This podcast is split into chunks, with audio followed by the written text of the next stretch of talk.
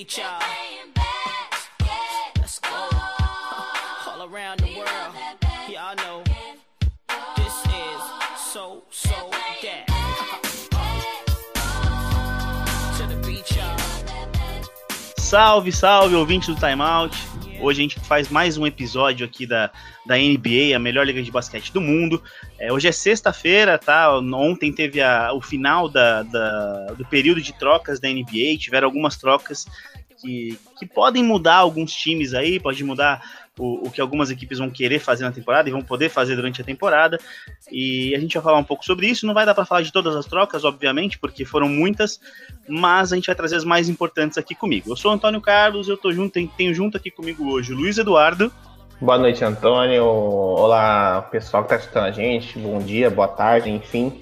É, trocas muito interessantes. Tivemos algumas movimentações, teve time que praticamente já disse adeus essa temporada e vai pensar já nos próximos anos. Então, podemos prever aí algumas boas mudanças nessa, nessa segunda metade da temporada da NBA. Boa, acho que vai ter bastante mudança sim. E hoje aqui com a, com a gente também tem um, o Ícaro Dias. Fala Antônio, fala Luiz, fala você, amigo ligado aqui no Timeout. Excelente dia, tarde ou noite.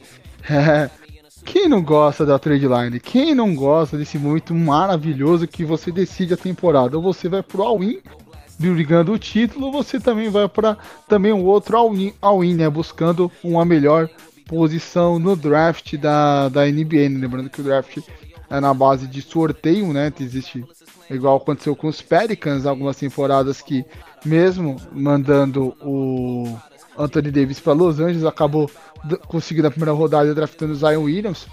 Então a gente pode esperar de tudo aí dentro dessa temporada, temporada emocionante, intrigante com muitas surpresas e principalmente aí escolhas aí que mexeram muito no mercado e a gente espera muita coisa legal. A gente vai estar tá abordando aqui mais um episódio aqui no Timeout.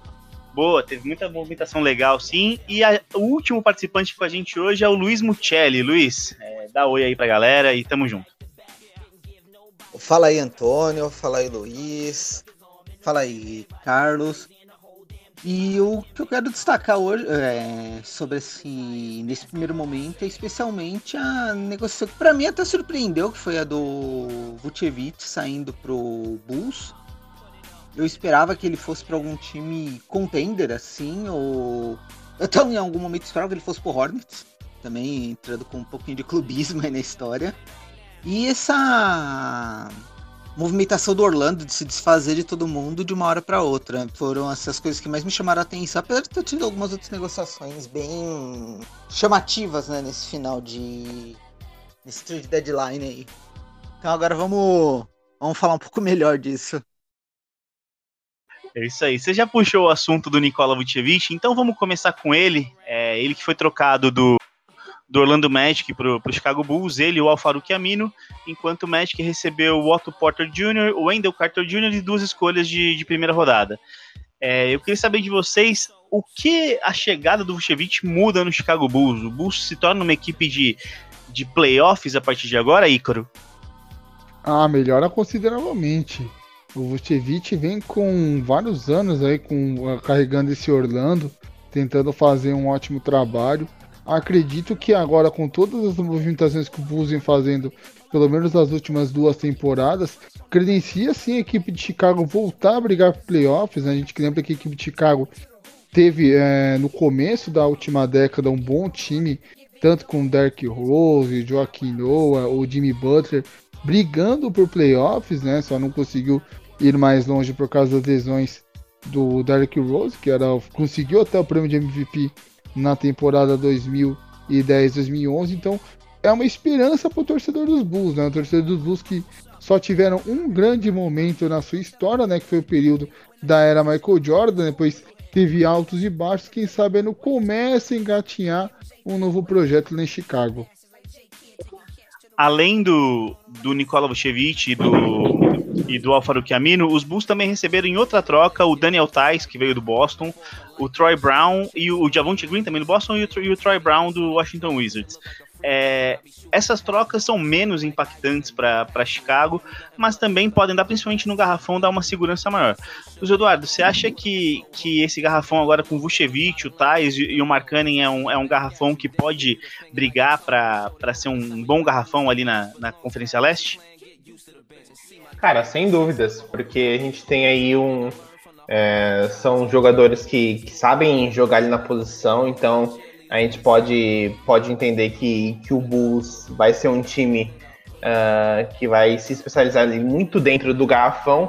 Então, tanto o Vucevic como o Tyler, é que o Thais no Boston né, não tinha, é, acabava não tendo assim tanto espaço, então eu acredito que, que agora no, no Bulls ele vai poder se aprimorar mais, vai, vai conseguir ter um bom desempenho e, e, uma das coisas que até surpreendeu nesse momento foi a, a continuidade do Marcano, né? Porque ele estava aí cotado para ser envolvido em trocas, é, cogitava-se muito aí a saída dele para o New Orleans Pelicans em troca do Lonzo Ball. É, então acabou a trade, acabou a, as trocas da NBA, então vai continuar em Chicago. A esperança agora é que ele consiga jogar mais e, e, e mostre realmente para Chicago, para o Billy Donovan, que, que pode continuar na equipe, mas certamente a, adicionar o, o Vucevic, o Thais, é, vai, vai engrandecer muito o, o, Chicago Bulls e deve ser um time, como os companheiros já falaram, vai brigar por, por playoffs, que, é importante, né? Nesse momento em que a equipe já faz algum tempo já não, não figura aí na pós-temporada, é, é, absurdamente importante conseguir pelo menos uma vaga para os playoffs. Se vai ganhar, se vai conseguir um milagre, já que hoje é, é de longe menos cotada aí para ser campeã da NBA. É, para ganhar algo vai ser difícil, mas voltar aos playoffs, sentir né, a, a energia de uma pós-temporada, ainda mais com daqui a pouco podendo contar de volta com o público, é, é importante. É importante para a franquia porque dá agora uma, uma cara diferente, né? Trocou o técnico nesse início da temporada, então é, e adicionar mais dois jogadores aí de, de peso pode fazer muita diferença para a equipe. Eu acho que chamou a atenção, especialmente nesse caso do Bulls, o fato de eles trazerem dois pivôs de garrafa e manter o próprio Markkanen. Eu esperava que, assim, o Vucevic não chega a ser uma surpresa, porque ele é um. Até por ser um All-Star, ele vai ter um lugar para jogar independente de tudo. Foi para deslocar o Markkinen para ser um, um, ala de força, né? Jogar na posição 4 também seria uma coisa possível. O Markkinen se mostra um jogador muito versátil. Mas até a chegada do Thais e você deixar um time muito alto, né? Que não é muito comum na NBA, acaba chamando bastante atenção. Pelo menos para mim, eu não imaginava que eles fossem levar o Vucevic e o Thais na mesma, na mesma rodada. É, eu acho que, que chama, o que mais chama atenção nesses movimentos do Bulls, na minha opinião, é que o time mostra que quer voltar para os playoffs. É, e aí eu fico com o sentimento de que o time está abrindo mão de, de pensar em futuro para brigar para ser um time medíocre no leste por alguns anos. É, a minha visão, não sei se vocês concordam, queria até começar com você, Luiz Michele, é que o Bulls vai ter alguns anos aí de brigar por playoffs, quinta, sexta vaga ali, mas que não vai ser um time que, que chega forte mesmo nesse leste mais fraco, concorda? Pois é. O até quando eu comentei em relação ao Hornets, porque nesse processo de reconstrução, apesar do Hornets viver em reconstrução, ele já tem algumas peças que você consegue dizer assim, não, ele já montou uma geração nova ali. Você pensar ali, vai no Graham, no Monk, no próprio Lamelo, no Miles Bridges, no PJ Washington, você tem uma leva de jogadores novos que você agora poderia utilizar, por exemplo, uma ou outra pick para você puxar um, jogador All-Star para complementar o que, por exemplo, o Hayward já está fazendo muito bem lá. E até o Rozier também, que está jogando bem essa temporada, apesar de eu ter criticado muito a contratação dele na época. Que é uma coisa que você, por exemplo, não vê no Bulls. Você teve o Bulls trazendo o Lavine, com uma ideia de ter um cara ali para ser o franchise player. Ele conseguiu ser esse cara. Só que o entorno dele nunca uh, correspondeu ao que ele precisava. Você tem ali o Markkinen, que tem alguns planos com lesão, mas você não tinha um, não tem um outro jogador que correspondesse a isso. O próprio draft dos Bulls nunca trouxe um cara que você conseguisse dizer assim, não, esse cara aqui ele chegou e já engrenou. Como a gente pode pensar, por exemplo, no próprio Hero, no Hit. Então, você dar duas picks assim é complicado quando você analisa o que o Bulls não tem hoje.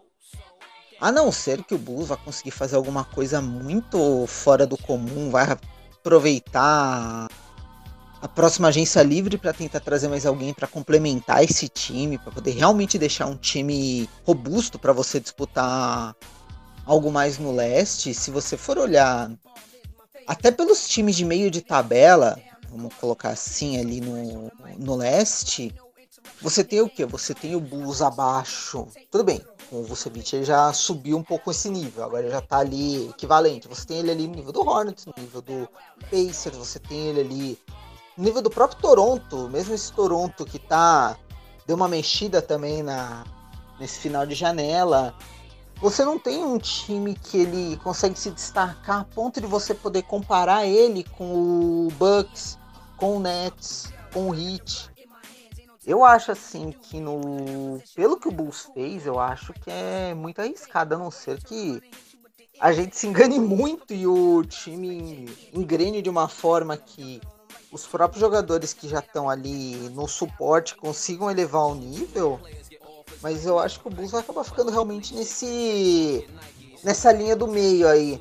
Quer dizer, ele não vai conseguir boa na, nos drafts, mas também não vai conseguir se tornar um contender ali no leste.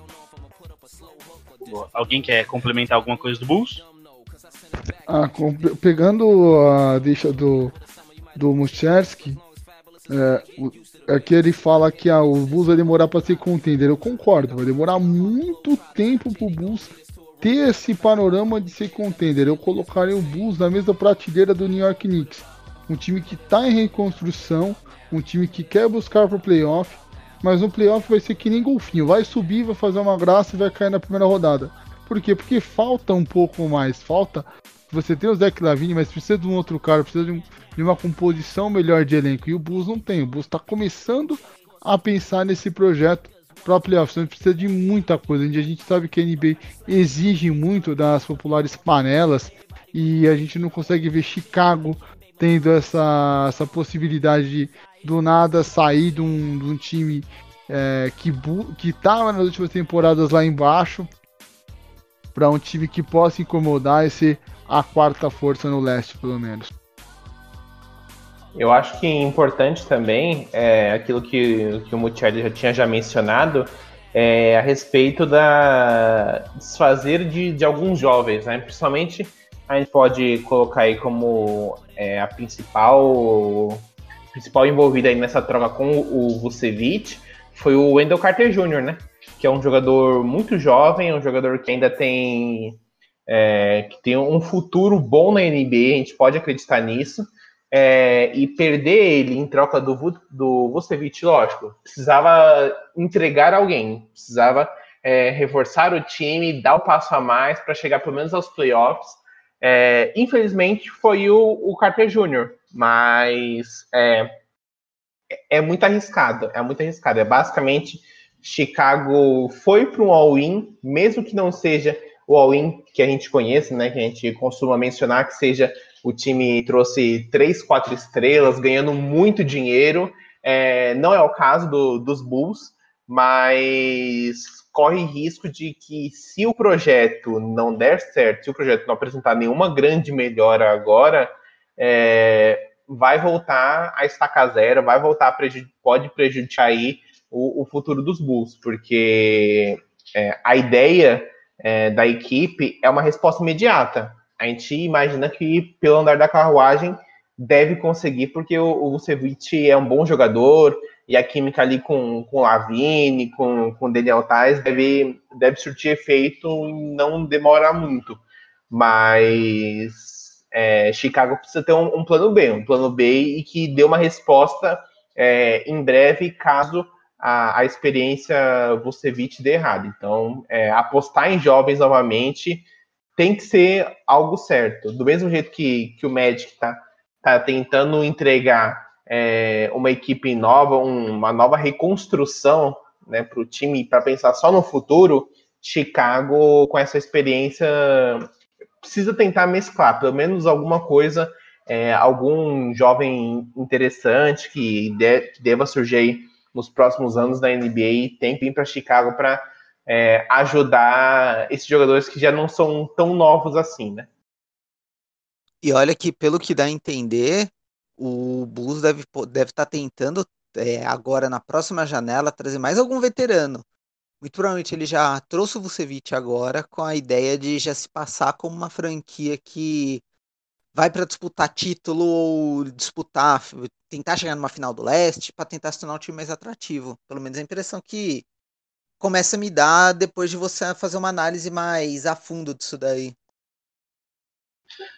Falando agora em final do leste, tem um time que era cotado, né? Vem, vem, muito bem já há alguns anos. Esse ano não tá bem, é o oitavo só no leste.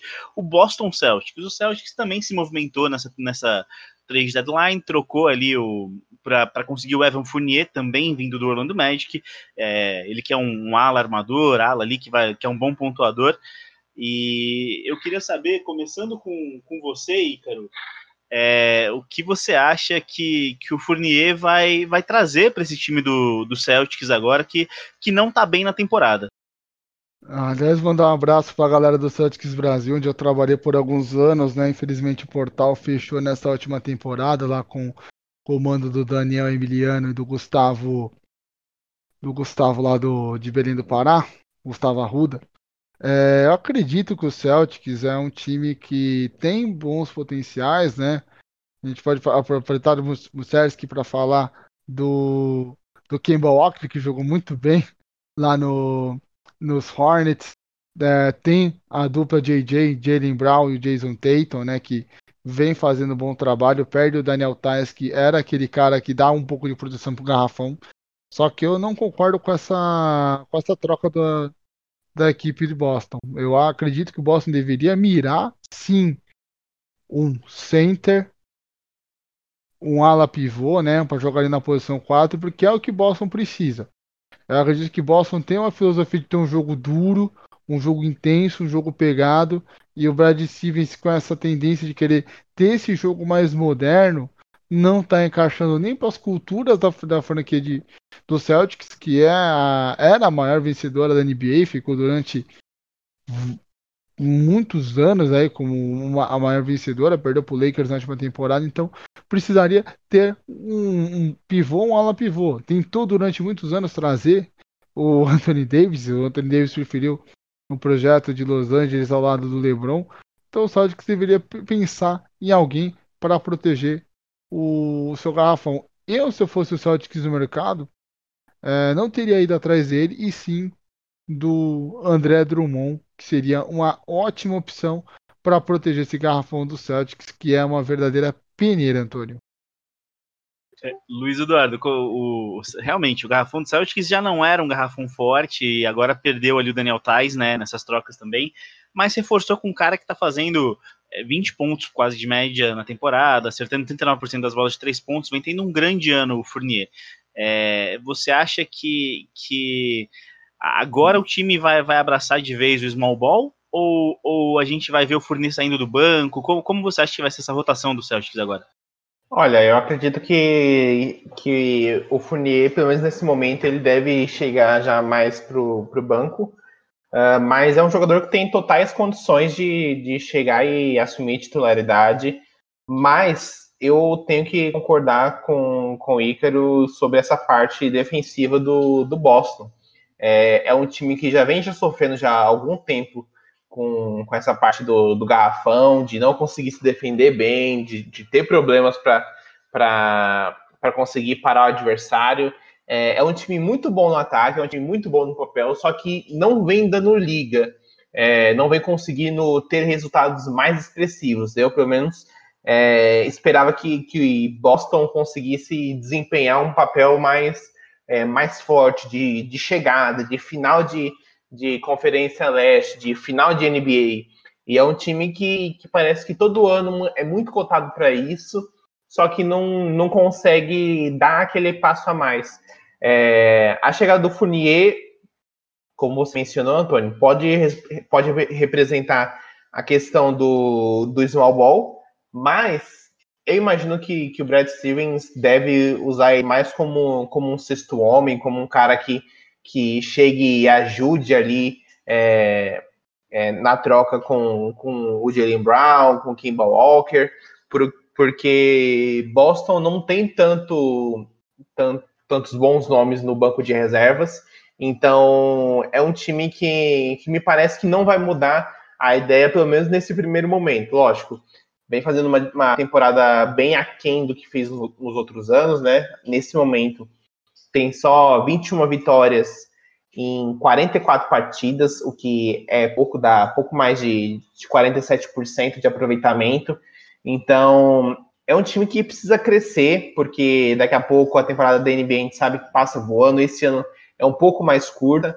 É, então, talvez a, é, adicionar o, o Fournier aí foi mais para tentar ver se se mantém a equipe é, nessa, nessa, nessa parte, consegue dar um pouco mais um salto na, na tabela.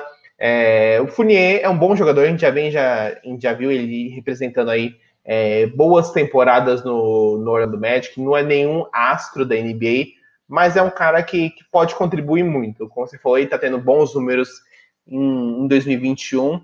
É, a esperança para o torcedor do Boston é que ele realmente com, consiga manter esse, esse, esse bom rendimento. No Orlando, com um time um pouco mais mais dependente ali do, do Vucevic, do, do Aaron Gordon, é, não conseguiu ter tanto destaque assim. A esperança é que agora no Boston, é, mesmo com os bons nomes, ele, ele precise, precise crescer, precise representar ali a, a camisa da, da equipe. E você, Montiel, o que, o que você achou dessas movimentações do Celtics nesse, nesse último dia de trocas da NBA?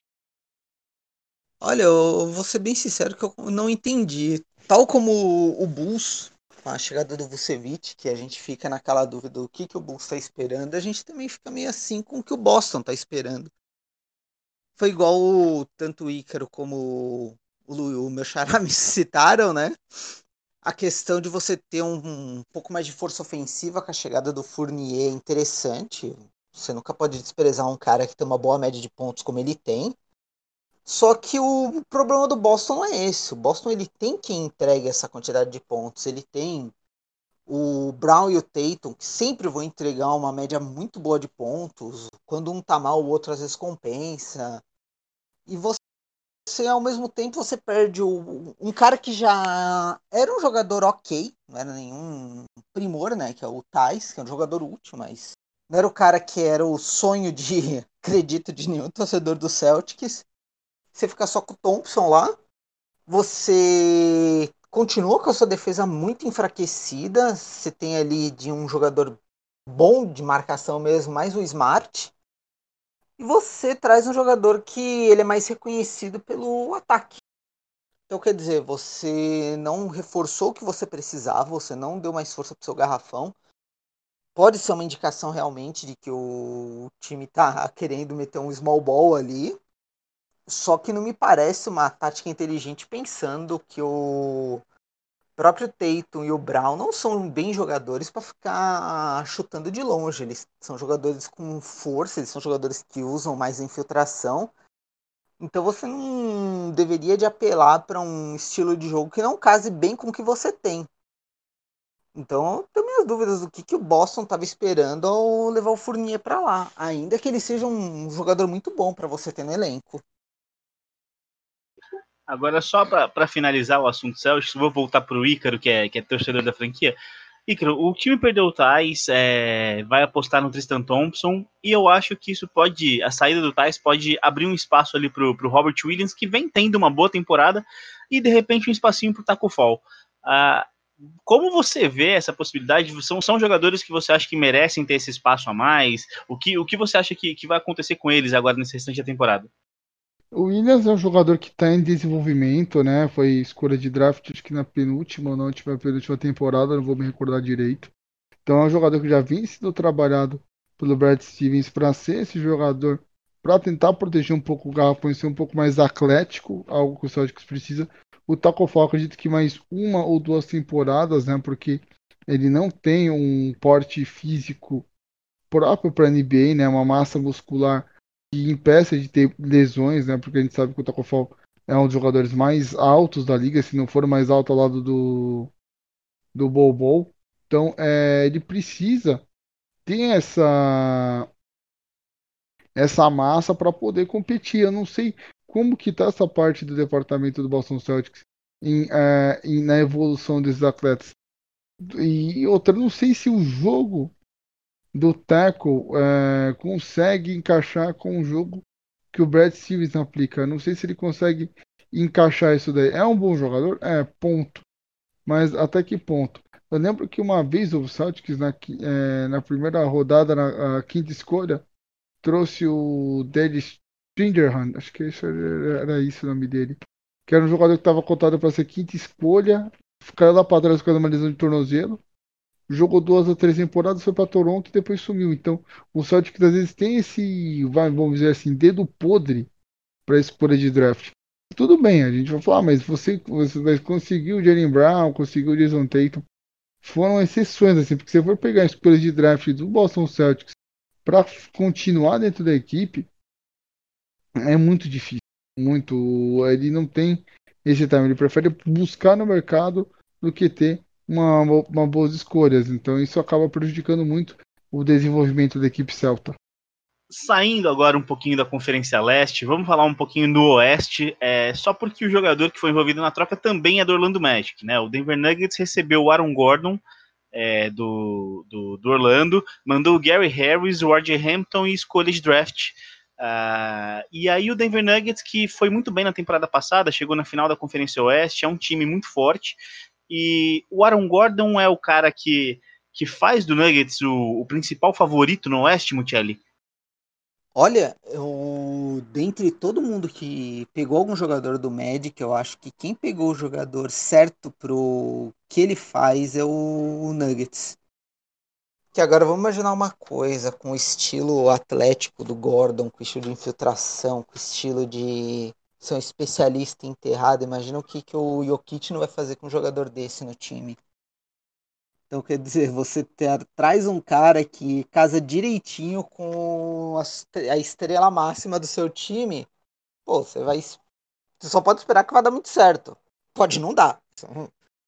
A gente nunca sabe, mas dentro das possibilidades, o Nuggets foi muito inteligente na troca dele. Não perdeu grandes coisas no que enviou pro Magic. Além de ter enviado só uma pique protegida, né? de primeira rodada.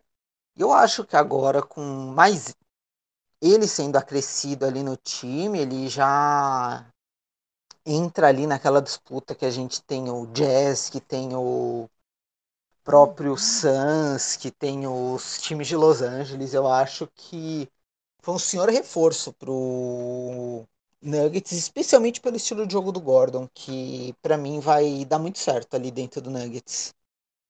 É, o Nuggets já vem numa crescente, né? Venceu sete dos últimos dez jogos, é já o quinto no Oeste. Acho que o último, o último programa que a gente gravou ele estava em oitavo no Oeste. Uh, e essa crescente eu acho que, que, que, o Gordon pode ajudar ainda mais, porque ele pode jogar na posição 3, na posição 4. É, mas é uma posição, por exemplo, que o Nuggets já tem o Paul Millsap, já tem o, o Michael Porter Jr. É, Luiz Eduardo, como você acha que vai ser o encaixe desses caras? É, vai ter tempo para todo mundo em quadra? Olha, eu acredito que, que tempo a equipe vai conseguir, principalmente é, agora nessa, nessa segunda metade da temporada.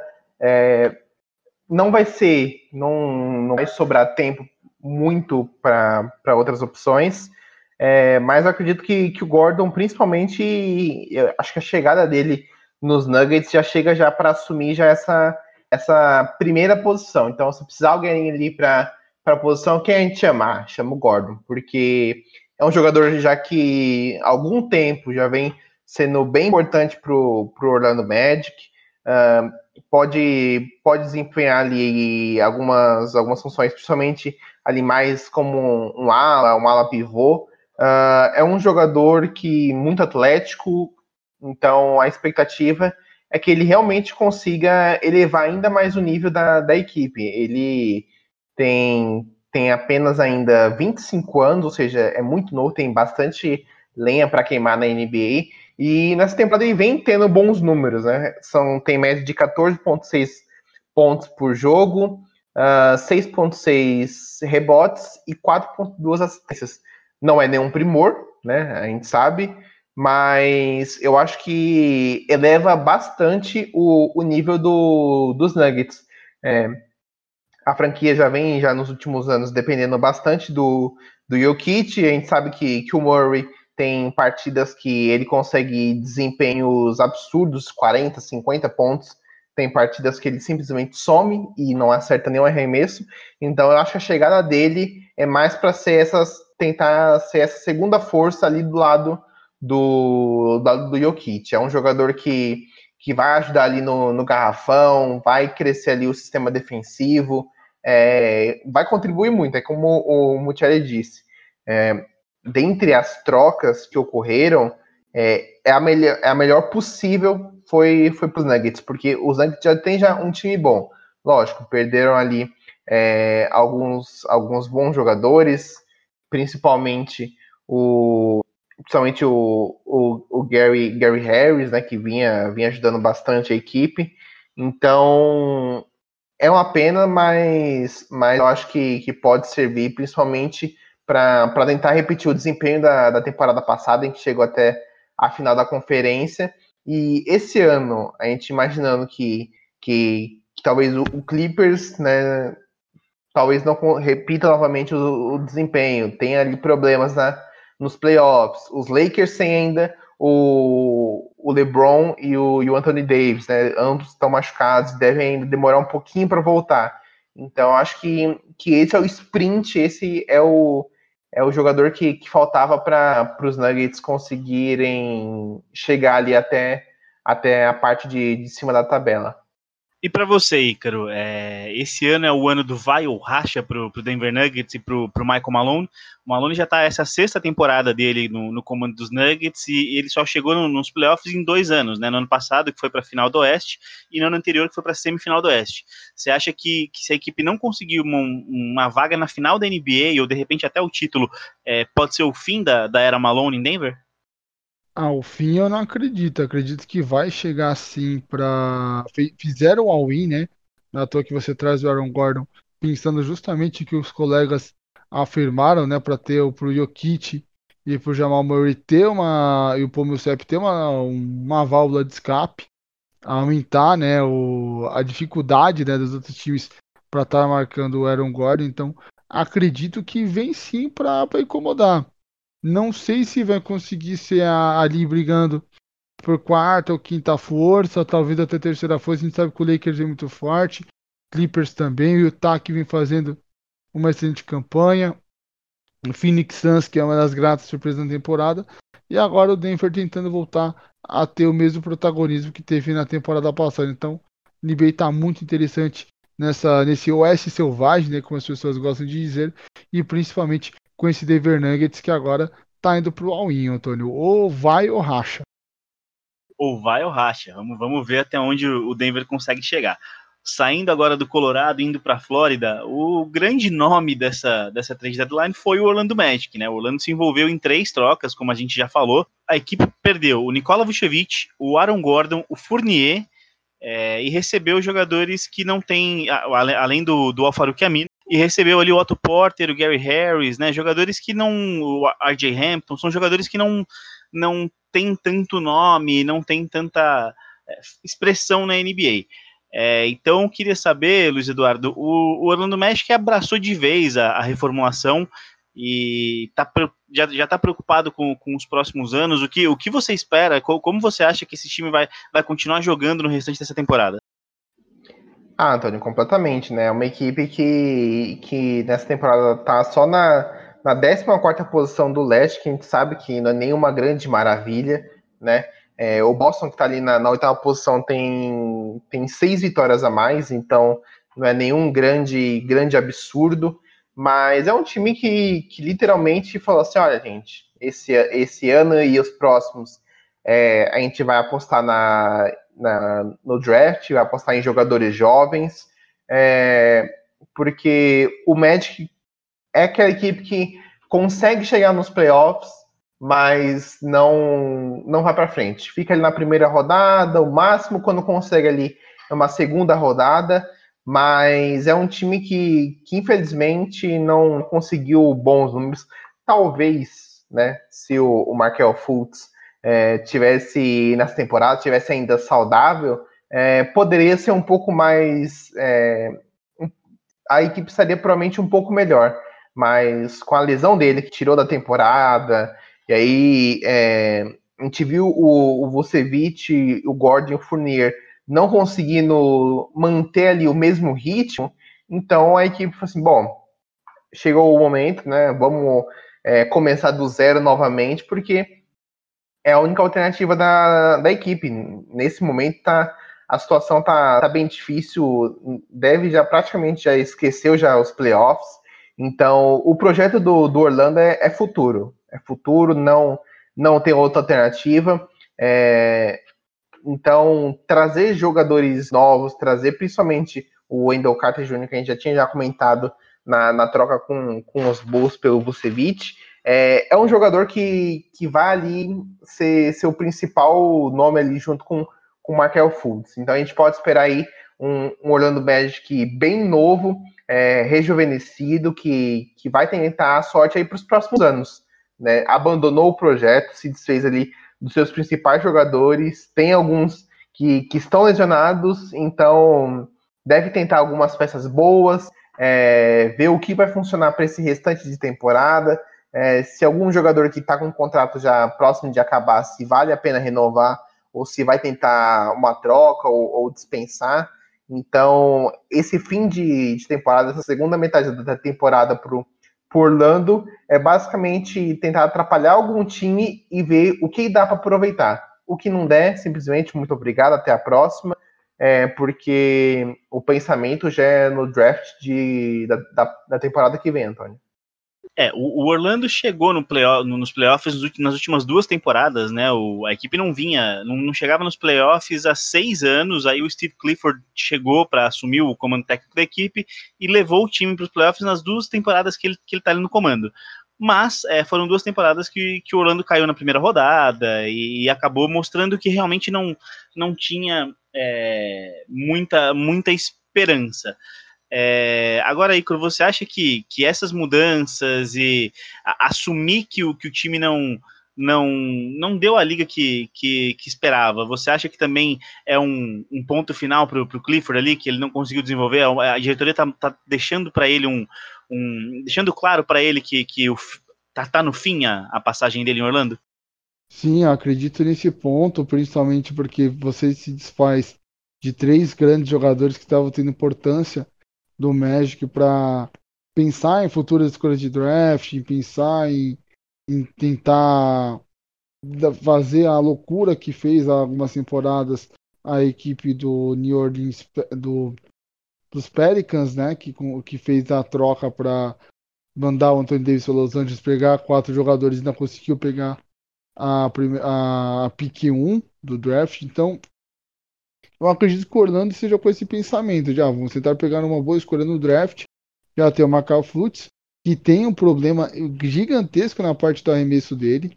Tanto que ele foi na mesma, foi no mesmo draft do Jason Tatum. E muitas pessoas brincam que pô, o Philadelphia poderia ter um, uma escolha que seria é, um All-Star e acabou pegando um jogador que não deu certo naquela ocasião e depois conseguiu efetuar uma boa troca com a equipe do Magic. Lembrando que a equipe do Magic, é, acho que foi o Luiz Eduardo que acabou citando ah, que o Magic chegou a primeira, segunda rodada. Mas a gente tem que lembrar que o Magic na história da NBA, chegou, é, o Magic é de 89, ele chegou a duas finais. Uma com o Shaq, duas, três finais, melhor dizendo. Duas com o Shaq e uma, não, é uma só, uma com o Shaq que perdeu para o Houston. Foi varrido por é, 4 a 0 na grande decisão e a outra contra os Lakers de Kobe Bryant. Então não é uma equipe que tem esse peso de chegar nos playoffs, de incomodar é, as equipes do leste. Então o Orlando ele precisa sim uma reformulação e trabalhar pouco a pouco para se tornar, por exemplo, que foi o Toronto, que veio com o trabalho de 3, 4, 5, 6 anos e na hora do vamos ver acabou conquistando o título da penúltima temporada da NBA. E para você, Mutelli, é, com as saídas aí do, do Vucevic, do Gordon, do, do Fournier, quem você acha que vai assumir esse papel de liderança dessa equipe em Orlando e, e que pode ser que, que pode ser esses jogadores que, como o Luiz Eduardo falou, é, vão ficar na franquia, né? Porque alguns devem, devem sair, devem terminar o vínculo no final dessa temporada. Então, quem você acha que tem chance de, de ser a espinha dorsal ali do México nos próximos anos? Bom, teoricamente, com o que sobrou ali é para ser o Fields, né? Ele e provavelmente o Wendell Carter ali. Talvez ele esteja apostando que o Mobamba possa se desenvolver. Talvez algum outro jogador ali que surja dentro que já tem no elenco para ser esse esse cara, né, do, do time. Mas eu não vejo hoje assim algo como, por exemplo, o próprio Thunder tem com o Shai Gildas, né? Que acabou vindo de uma troca também, né? Na, nessa história. Só que o que eu acho que chama muita atenção do caso do Magic é que ele trocou toda a base dele, né? A base principal, tudo bem, era uma base que já não estava mostrando que ia muito mais longe do que aquilo que ele mostrou nas últimas duas temporadas, mas eu acho que talvez nesse desespero de entrar num rebuild ali já no meio da temporada, eu não sei se você pensar no futuro é você ter três escolhas de primeira rodada, sendo uma delas protegida e duas de segunda rodada, e ainda ter recebido alguns jogadores ok, né? Além do Wendell Carter, é um jogador novo pode evoluir. Eu acho que o Magic para o que ele se propôs ali de fazer um, rebuild, de tentar remontar um time, tentar postar em draft, eu acho que ele teve um saldo muito baixo, muito mediano, eu diria pouco. Porque você imagina que quando você vai dispensar todo o seu time, tanto assim, todos os seus destaques, você vai conseguir uma coisa um pouquinho melhor. Não sei se talvez ele foi meio no desespero, não sei se talvez ele achou que não ia conseguir uma coisa melhor, mas dentro do que o Magic poderia conseguir, eu acho que ele poderia conseguir um pouco de uma coisa um pouco melhor, dependendo de como ele apertasse cada time. E eu acho que ele sai com um saldo bem aquém assim do que ele poderia. E eu, inclusive, pensando no que sobrou, é difícil você dizer o que, que vai acontecer no futuro do Magic. Eu não vejo ele pelos próximos anos como um time sequer com chance de estar tá competindo ali por um play-in, se o play-in continuar, né? É, eu tenho um sentimento meio parecido com esse. O Magic acho que recebeu pouco pelo que, que entregou nessa, nesse período de trocas. Mas uh, ainda na Flórida, um pouquinho ali perto de, de Orlando, tem o Miami Heat, que foi campeão da Conferência Leste no ano passado e nesse ano não começou muito bem, vem de cinco derrotas consecutivas, está ali na, na zona de classificação dos playoffs, mas não faz uma campanha como, como esperado. E a equipe se movimentou também, trouxe ali o Nemanja, Nemanja Bielitsa, do Sacramento Kings, e o Vitor Ladipo, do, do Houston Rockets, perdeu o Mo Harkless, o Chris Silva, o Avery Bradley, o Kelly Olynyk e uma escolha de segunda rodada. Uh, Luiz Eduardo, você acha que, que essas trocas, a chegada do Bielitsa e do Oladipo, transformam o Heat num contender de novo? Bom, é, eu acredito que, que principalmente é, a gente precisa colocar é, sobre o Oladipo.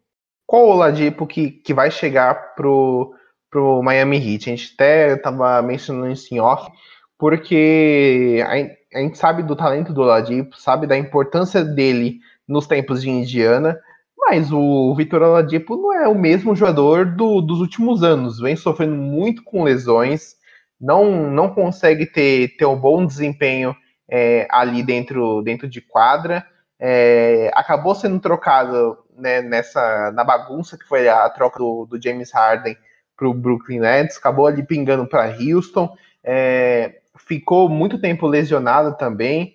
É, então, em Houston, só foram, foram apenas ali 20 jogos. Nessa temporada são 29 jogos, e em, 2000 e, em 2019 foram outros 16 jogos. Então é um jogador que não faz uma temporada completa, pelo menos, ou com pelo menos ali mais de 50, de 60 jogos, desde 2017, quando fez 75. Então a gente não pode contar realmente com, com o Ladipo para ser um jogador é, que, que vai definir, o mesmo Oladipo que começou ali no, no Indiana. Então a gente espera que, que ele possa tentar ali ser, ser algo do que algo do que do que a gente espera, busca ali retomar a carreira dele, mas é preciso pensar ali primeiro num, num jogador que, que consiga corresponder, que consiga ter o seu tempo. Lógico, nesse Miami Heat, é, os principais jogadores vai, vai, vai voltar a ser ali o, o Jimmy Butler, o Tyler Hero, o, o Dragic, o Adebayo.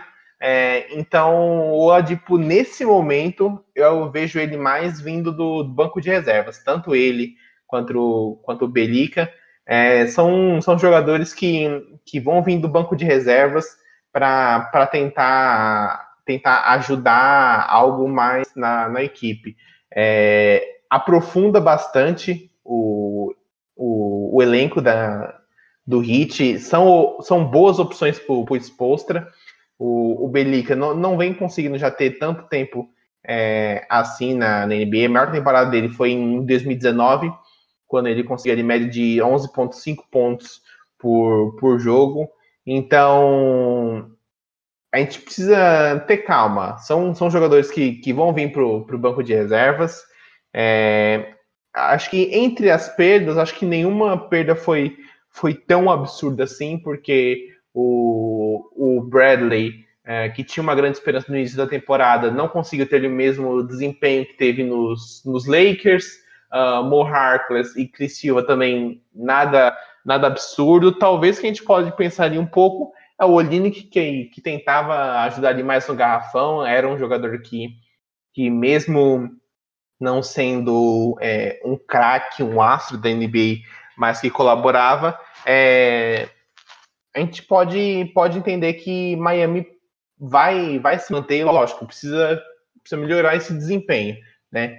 É, Para quem foi, foi vice-campeão da NBA, tá só na sétima colocação do, do leste, precisa, precisa se recuperar rápido. Recuperar rápido porque tem, tem outros times que, que devem reagir, inclusive o Chicago Bulls.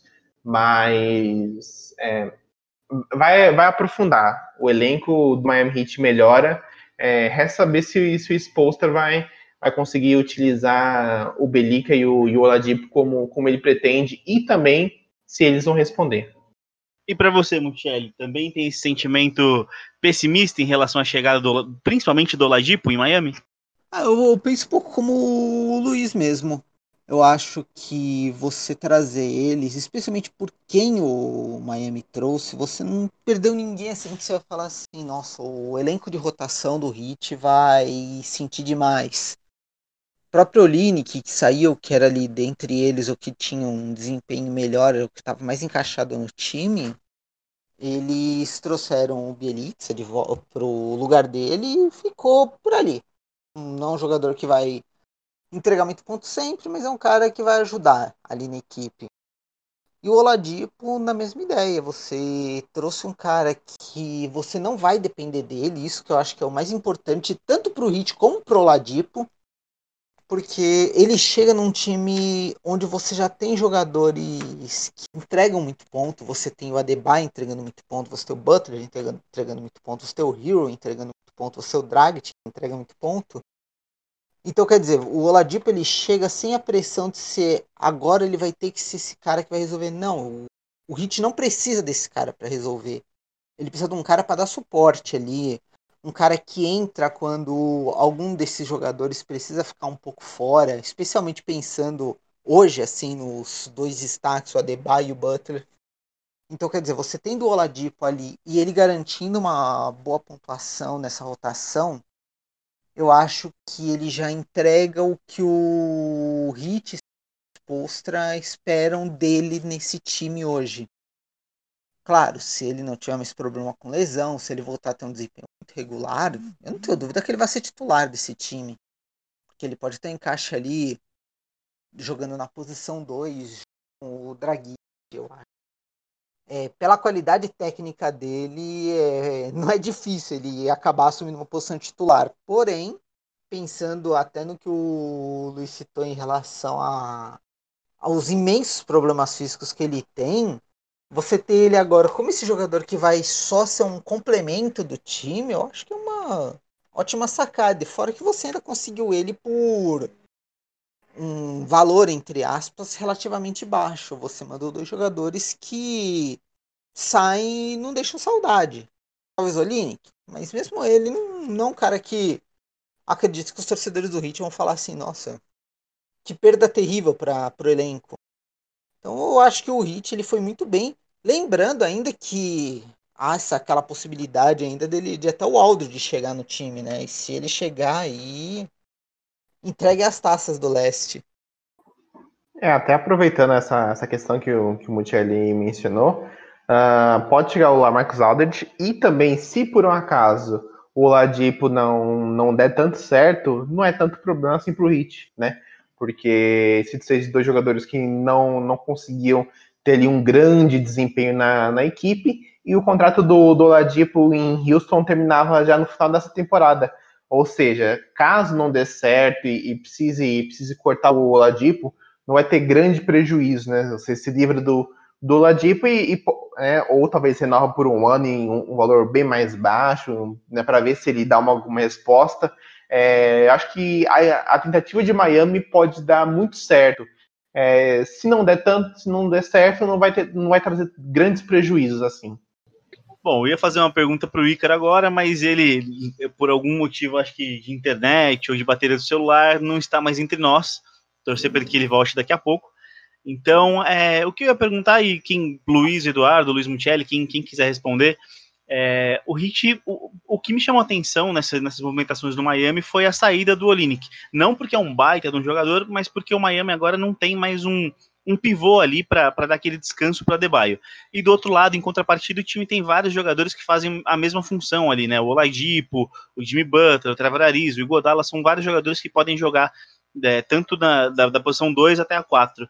É, então, como, como, você, como, como vocês acham que vai ser essa rotação do Miami a partir de agora? Como você acha que o Spolstra vai montar esse time, principalmente para conseguir descansar um pouco a Debaio?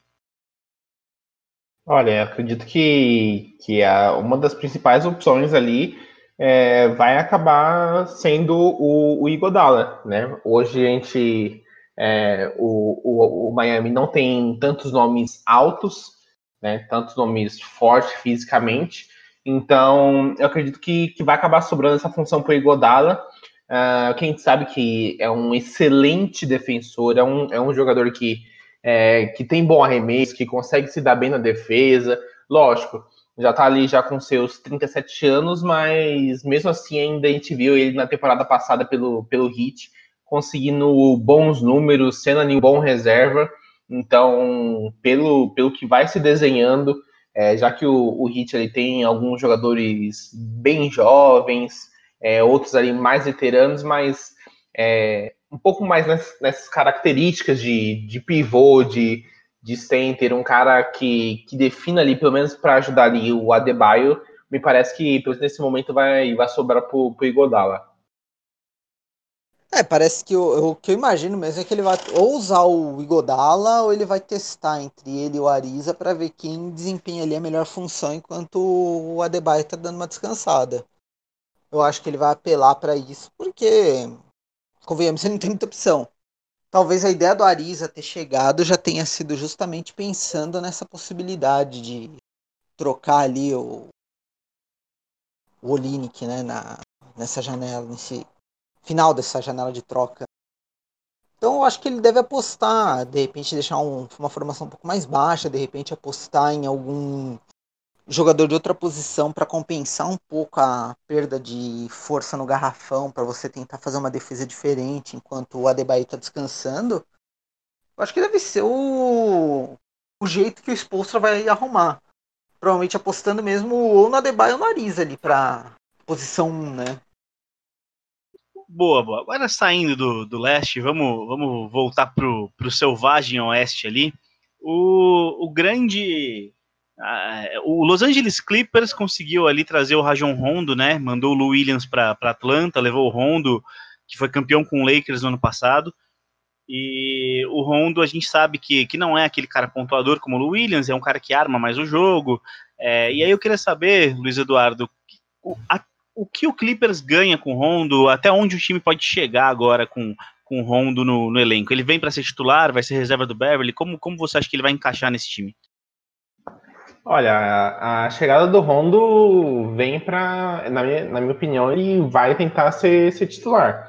Apesar da, da idade, o, o Rondo, a gente viu o que ele, o que ele desempenhou no ano passado com, com os Lakers, né, naquela aquela corrida do título. Então, sempre quando, quando precisava, era um jogador que contribuía bastante em assistências, contribuía é, na, na pontuação.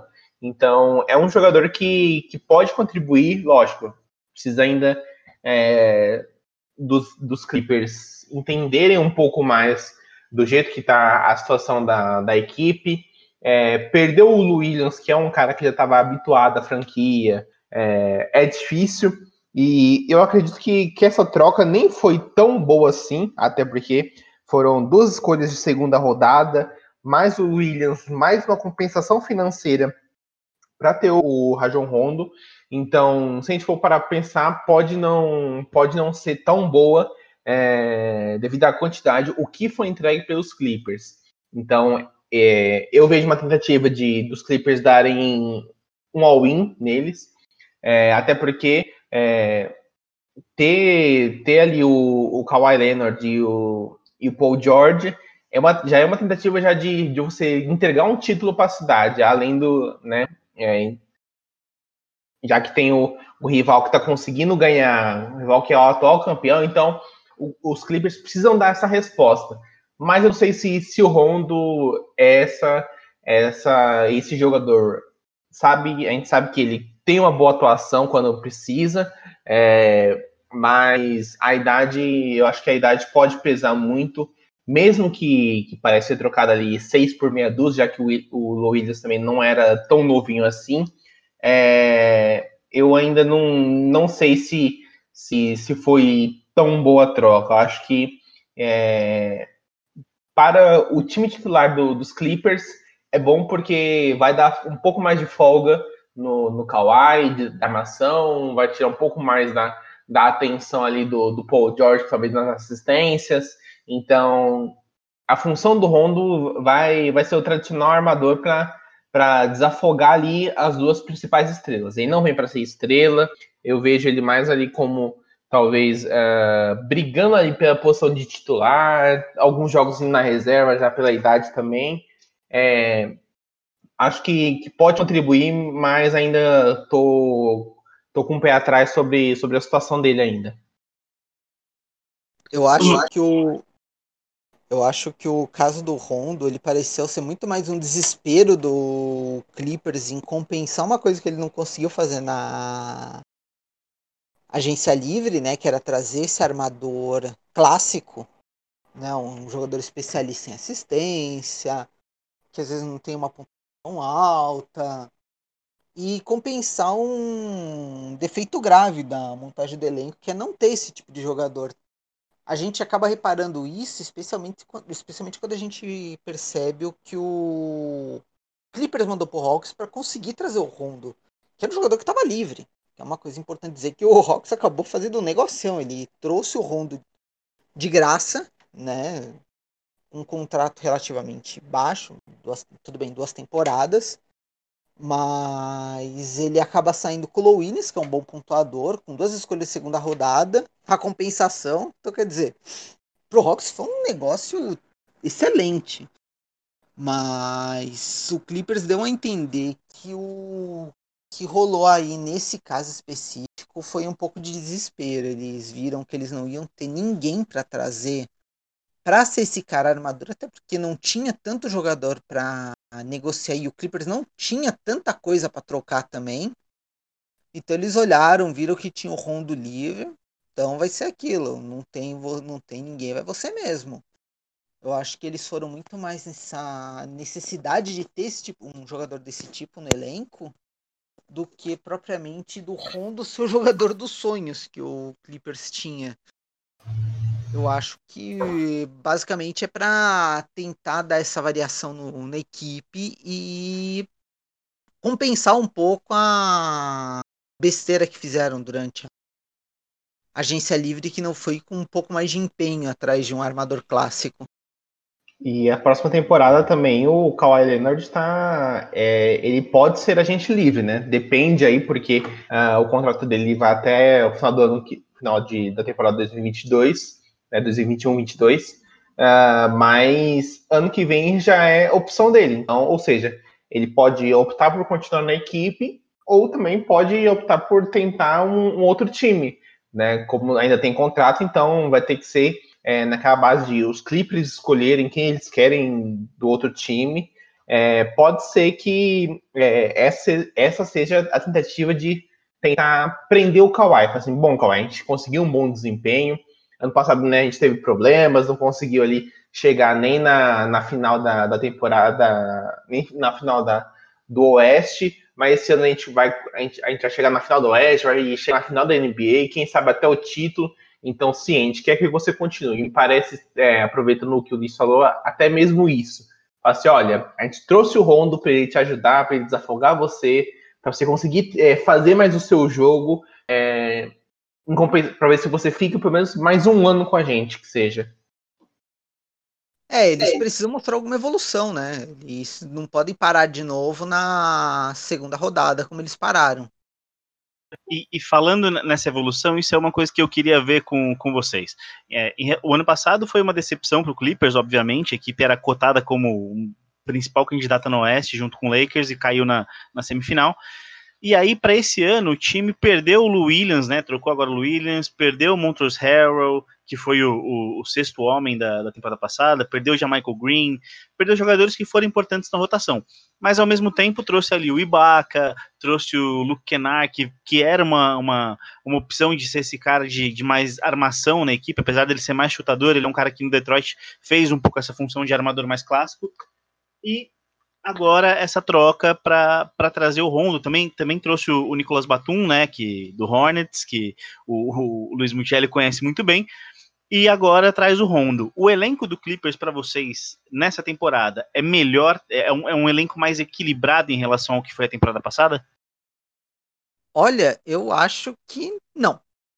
Assim, se a gente for olhar o elenco agora com o Rondo, ele vai ter um armador, coisa que ele não tinha no elenco passado.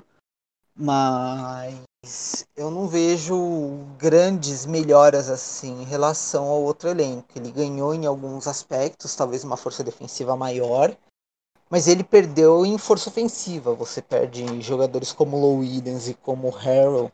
Tudo bem, se trouxe o Ibaka, é um jogador que também entrega uma quantidade de ponto boa, mas um pouco abaixo, ele é um pouco melhor defensivo. Até a gente discutiu, né, que nesse caso o Clipper saiu ganhando, mas você perde o Low Williams, você traz o Rondo, que era um jogador que você poderia ter trazido na agência livre. De repente, você trouxe o Batum, que é um jogador que ele não entrega muito ponto, ele ajuda um pouco na defesa, ele consegue ali ser um jogador de força, ele não estava bem no Hornets, tanto é que o ele era um jogador considerado muito caro no Hornets, por isso que o Hornets optou por fazer um acordo com ele para que ele pudesse sair, porque ele já também não estava com espaço mais na equipe. Então ele já chegou numa condição onde ele não tinha espaço nem no Hornets, que não é que já não é um bom sinal, né? Só que eu acho que o Clippers, ele. A impressão que dá quando você olha o Clippers jogando em relação ao que ele jogava no passado é que parece que o time do ano passado ele tava mais empolgado, tava mais. parecia mais encaixado do que ele tá hoje. Pelo menos essa é a minha impressão. Não sei o que, que o Luiz acha. Bom, eu, eu concordo com, com você, Mucciali. É, não me parece ser o elenco equilibrado teve uma certa melhora, né? Teve em alguns aspectos, teve são, são alguns jogadores que, que contribuem um pouco mais do que era o time do ano passado, mas eu sinto que, que esse fator de, de estar empolgado, de mesmo ali a equipe hoje está na terceira colocação, tem uma campanha até melhor do que o rival Lakers, é, me parece que ainda não é o suficiente. Sei lá, eu, eu sinto, eu sinto que para os Clippers era a temporada 2019-20 era a tentativa de ganhar, aliás, perdão, a temporada de, de 20. Isso, não, a temporada de 2009-20 era, era a tentativa de ganhar um título, de aproveitar que é, tinha o Kawhi e o, e o, Paul George, que estava todo mundo ali é, empolgado. Não, a gente vai vencer, não, a gente vai fazer a final junto com, com o Lakers, a gente vai conseguir tentar vencer, a gente vai conseguir vencer o Lakers. É, me parece que para esse ano a franquia murchou totalmente. Lógico, tem ainda bons números, tem como eu, como eu mencionei, a terceira melhor campanha do, do Oeste, mas eu sinto que, que não é mais a mesma coisa. Tá um, um clima diferente, é, mesmo com, com os reforços, com a tentativa de melhorar ali algumas, algumas funções, não, não foram tantas alterações que, que levassem o, o, o ritmo da, da equipe. É, tanto é que a gente não vê nenhum, na minha opinião, nenhum desses jogadores que chegaram é, estão sendo destaques, como, como era o próprio Harrow, que, que ajudava bastante ali no, no garrafão. Eu não vejo nenhum dos nomes que, que chegou conseguindo ali, pelo menos, ajudar parcialmente ali o, o Kawhi e o, e o Paul George. Então, é, equilibrado eu não diria que é. Diria que tem, tem qualidade, melhorou em alguns aspectos, mas o clima da equipe para tentar o título já, já não é mais o mesmo do que na temporada passada. Boa, boa. É, com isso a gente, a gente acabou as trocas, as principais trocas. É, tiveram outras e eu, vocês têm alguma, alguma troca que, que aconteceu além dessas que vocês acham que, que tem alguma relevância que vocês querem falar? Bom, uh, eu acredito que, que entre, entre as trocas que, que acabaram pintando, não foram tantas assim, né? A gente talvez esperava aí uma, uma deadline ainda mais movimentada, mas né, é, não, não foi o que aconteceu. Na minha opinião, o, o que mais chamativo foi uh, é a saída do, do J.J. Redick para, para o Dallas Mavericks. Uh, J.J. Redick já é um jogador já bem veterano, é, conhece já os caminhos da, da quadra, é, e vai vir para fortalecer muito mais a questão do, dos arremessos do, do, perímetro. É um jogador que, que com o Doncic e o Porzingis, é, eu vejo que os dois vão chamar muito mais a atenção da marcação e vai pintar a bola para o Redick é, converter de três. Ele não, na minha, eu acredito que ele não deve ser titular, acredito que ele vai vir bem mais ali do, do banco de reservas mas ele, ele vai vir para tentar ajudar bastante. Nos Pelicans já não estava fazendo isso, né? Os Pelicans, os Pelicans conseguiram melhorar o rendimento da temporada. É, rendimento, não, conseguiram melhorar o elenco da temporada passada, mas continuam ainda pecando em vários aspectos. É um time bem mais talentoso que no ano passado, mas ainda não trouxe é, nada dos resultados que, que a gente esperava, que pelo menos a equipe é, nesse momento, é a 12 do, do Oeste. A gente sabe que o Oeste é muito mais concorrido do que o Leste. A equipe está aí, pelo menos, é, três vitórias, as três jogos e meio atrás do, dos, dos, Spurs, que são o oitavo colocado do Oeste nesse momento. Então, é, a, a troca pintou muito melhor para os Mavericks, que vão ganhar um jogador que com bom arremesso de três pontos e que pode contribuir muito mais do que do que vinha vindo, do que vinha sendo o, o James Johnson, apesar da, da, qualidade dele. Mas eu acho que, que pode dar aí uma, uma liga bem legal no, nesse Mavericks. Eu ia citar também a mesma que o Luiz citou em relação ao DJ Redick. Tanto pelo Mavericks trazer um jogador que eles meio que ficaram sem depois que o Seth Curry foi pro Sixers, né? como você pensar que o Pelicans conseguiu não aproveitar um dos melhores chutadores de três da NBA, que é um completo absurdo. Você tem um time talentoso, você tem um time que pode criar totais condições para você usar um chutador desses, porque você tem dois jogadores muito bons para puxar marcação, que são o Ingram e o Zion. e você não conseguir usar um cara como o Redick, que é um jogador de, que dificilmente você não consegue usar. Porque ele é um jogador fácil de você encaixar num esquema onde você tem jogadores que puxam marcação. E agora no Mavis, tanto com um passador excelente, como é o Doncic, como um jogador como o Porzins, que consegue puxar marcação dentro do garrafão, o que não vai faltar é bola livre para o Redick chutar. E na minha opinião, o Mavis com essa adição ele ganha muito. Assim, pode parecer até pouco pensando que é um jogador veterano, que é um jogador que não chega nem para ser titular, mas dentro das necessidades do Mavericks, eu acho que foi uma ótima contratação, foi uma boa surpresa para os torcedores do Mavis. E rapidinho, só aproveitando a, a troca também que, que, que, talvez menos badalada, mas de, de um jogador que vem tendo bons números aí na, na temporada é a saída do, do Norman Powell, né, do, do Toronto Raptors, para ir para o Portland Trail Blazers. É, mais um jogador daqueles que, que a gente fala que vem para ajudar a dividir a atenção de, dos, dos dois nomes da franquia. Então, o Powell é, ele vai, vai chegar agora muito mais para ajudar ali o, o McCollum e o, e o Lillard. Então, ele nessa temporada é, esteve em 42 jogos com médias de 19,6 pontos, é a melhor da carreira dele até aqui, junto com 2,5, aliás, perdão, 3 rebotes e 1,8 assistências. É, ele vem tendo a melhor temporada da carreira dele, né, dentre é, os números até aqui. Então, é um jogador que ainda tem só 27 anos, né, um jogador que pode contribuir bastante para esse, esse Portland, para ver se novamente é, é, aquela coisa, a tentativa de, de, dividir um pouco a atenção, de ver se consegue ter mais um bom jogador, mais um bom pontuador, um jogador que, que consegue também ter um bom arremesso da, da linha de três pontos.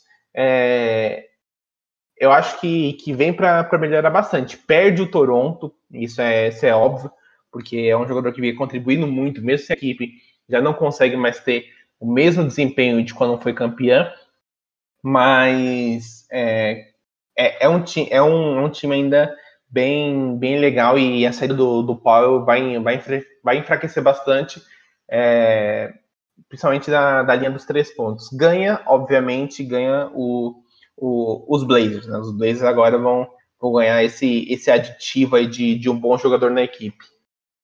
Eu achei que o. Opa, pode falar. Eu achei que, que, que o Mucelli ia citar a troca do Hornets, a chegada do Brad Wanamaker, é, como uma das trocas relevantes dessa, dessa, desse dia. Nossa, isso é sacanagem, né?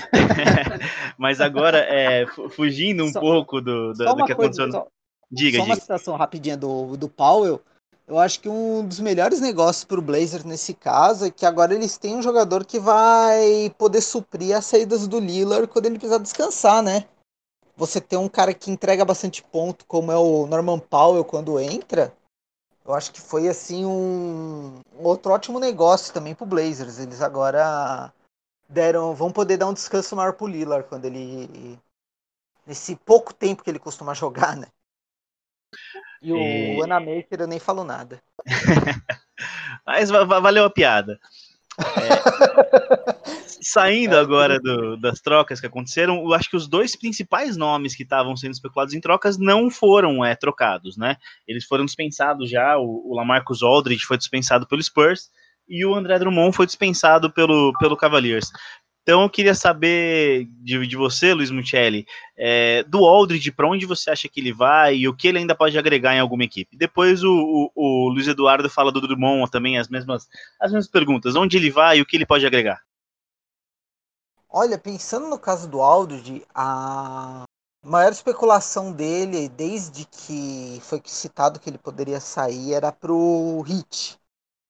Meu palpite é que não deve sair disso. Eu acho que o o Aldridge ele sabe do. Um, ele deve estar tá querendo ir para um time pronto para disputar título. Ele sabe que o Heat é um, esse time. Ele sabe que o encaixe dele ali seria relativamente fácil. Ele seria também esse jogador alto que está faltando ali no Heat. E eu não acredito que ele. Se, claro, não sei que o Heat tem algum problema de chegar numa faixa salarial que atrai, a, atrai o Aldridge que eu acho pouco provável. Eu acho que o Aldridge não, nem deve estar tá indo buscar um salário muito alto, ele deve estar tá indo buscar uma chance de real de disputar título, coisa que ele já não tinha mais no Spurs. Para mim, ele deve chegar no Heat. Eu acho que ele no Heat, ele, o Heat já chega numa condição de bater de frente com o Nets, sendo um, um pouquinho ousado, né? Já que o pessoal coloca o Nets muito acima dos outros, eu acho que pelo elenco do Heat, pelo que os jogadores entregam e pelo bom nível que todos estão apresentando, além da chegada do próprio Ladipo, eu vejo o Heat ali como um fortíssimo candidato já de novo à final da NBA, pelo menos. Sobre o, o André Drummond, a gente vê que é, os, princip, é, os principais não, né? O principal é, time que está tentando trazer o, o, Drummond é o, os Lakers, né? É, eu acho que principalmente se ele chegar nessa janela enquanto o, o Anthony Davis e o LeBron estão machucados, eu acho que ele vai vir ajudar bastante, mas eu, eu ainda fico um pouco, um pouco de receio a respeito da, da função dele e se não vai impactar na, na atuação também do, do Harold, que é outro jogador ali de rebote, de garrafão, de tentar ajudar um pouco. Lógico, o Harold me parece uh, pontuar um pouco mais do que, do que o Aldridge. Aliás, perdão, o contrário. O, o, o Drummond me parece pontuar um pouco mais do que Harold, mas eu ainda sinto. Me parece que, que, não vai, que pode não ser o movimento certo. É, o Drummond não, não teve bom desempenho no, no, no Cleveland, é, desde a saída de, ali, de, de, Detroit, já parece já ter meio já saído e não ficado muito legal na equipe. Então, essa, essa nova investida dele, talvez indo para os Lakers, que me parece ali ser, ser a principal equipe interessada nele, é, eu acho que, que pode, ser, pode ser ali um pouco. É, não muito boa para a equipe, porque já tem, já, na minha opinião, já jogadores que fazem ali alguma função um pouco mais diferente, como o próprio Harrell, uh, tem o, o, Marc Gasol também, que pode tentar ali é, ajudar um pouco mais defensivamente ali no garrafão. É, então eu, eu, entendo que, que pode se tentar trazer um pouco mais de competitividade, mas eu não sei se pode funcionar tanto ali para os Lakers atualmente, principalmente é, depois quando o LeBron e o Anthony Davis estiverem recuperados. É engraçado essa história do Drummond porque ele está sendo especulado em vários times. E para mim, as piores opções são justamente as duas de Los Angeles, porque ele está sendo especulado no Clippers, que eu não entendo, e ele está sendo especulado no Lakers, que eu também não entendo, porque ele não tem nada a ver com o jogo do Lakers. Por outro lado, ele é especulado no Celtics, que, como está sem pivô, ele seria uma boa adição. Está sendo especulado no Knicks, que seria uma boa contratação para o Knicks também. E está sendo especulado no Hornets, que seria também uma excelente contratação, porque o Hornets também não tem pivô. Então, no caso do Drummond, seria bizarro imaginar que ele poderia optar por ir para o Lakers para ficar no meio sem função.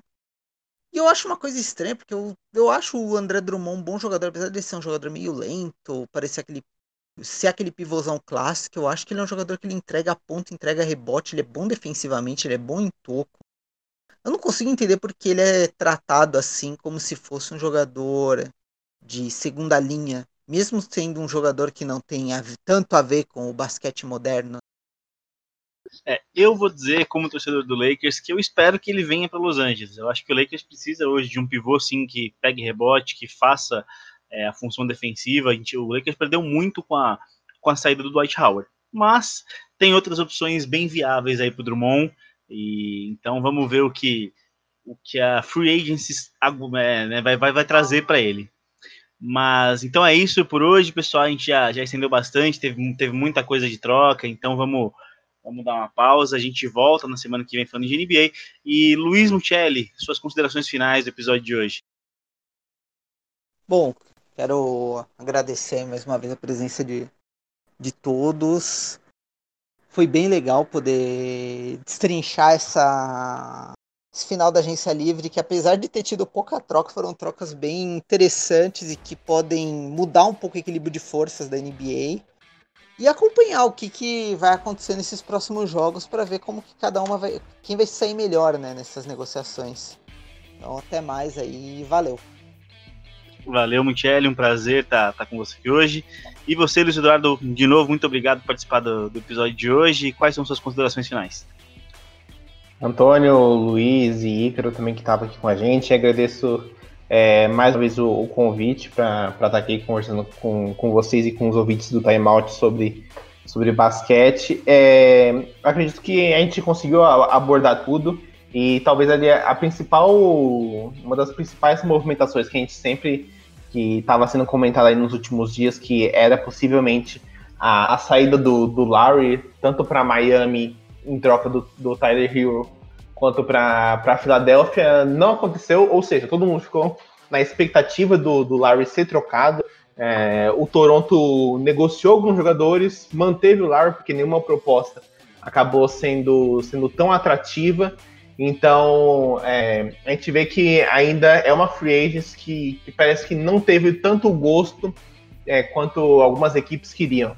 Mas agora a gente já vai ver já essas mudanças sendo implementadas aí na, na, segunda, na segunda metade da temporada da NBA. E vamos, vamos torcer, né? Vamos torcer para que, é, que em breve a gente consiga aí ter, ter público já nos estádios, que a, a NBA está tá tentando já providenciar isso, né, devido a, ao avanço na vacinação deles. Então é isso, a gente, eu agradeço a presença de todo mundo e, e se cuidem, pessoal, se cuidem. É isso. É isso, se cuidem. A gente está no, no momento, no pior momento da pandemia aqui no Brasil, então todo cuidado é pouco.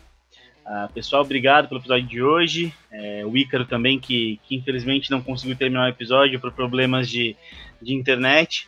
Uh, mas foi, foi bem legal. E para você que está ouvindo até aqui, acompanhe o Time Out nas redes sociais, no Instagram, no Facebook, no Twitter.